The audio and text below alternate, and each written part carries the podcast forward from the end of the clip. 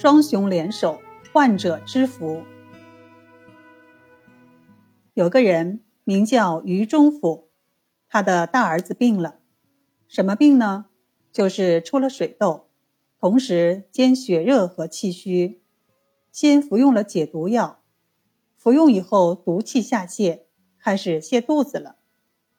这个时候又出现了一个危急的症状，那就是水痘开始瘪了，这叫内陷。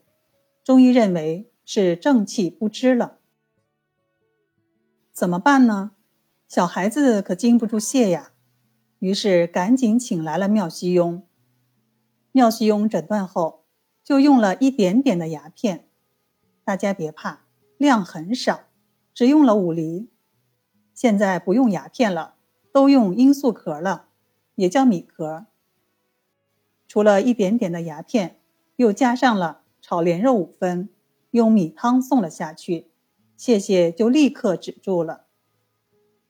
这时王肯堂也在旁边，就说还要补气呀。二人一商量。就用人参二两、黄芪三两、鹿茸三钱煎服，服下去以后，孩子的元气就足了，病很快也就痊愈了。这个小孩子能够得到中医历史上两位大家的联手会诊，够有面子的呀。这在中医历史上都少见，一般都是单枪独斗的。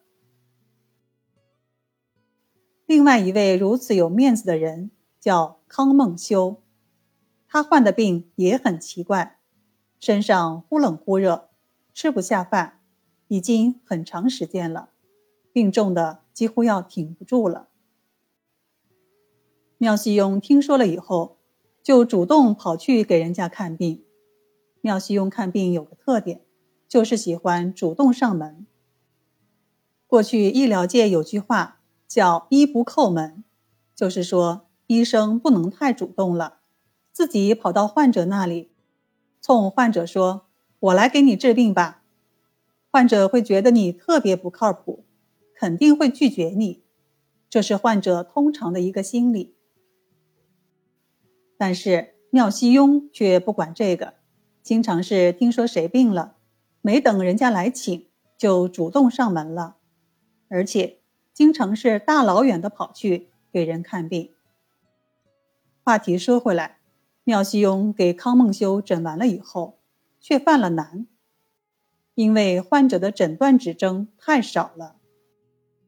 医生要诊断，需要望闻问切，然后找出诊断的特异性指征进行判断。可这位患者除了忽冷忽热，其他的诊断指征却很少。妙西庸这个人长得像个豪侠，大概是心粗吧？其实不是的，他在诊病的时候，经常是四顾踟蹰，又甚细、甚虚、甚小心，真的是特别特别的小心。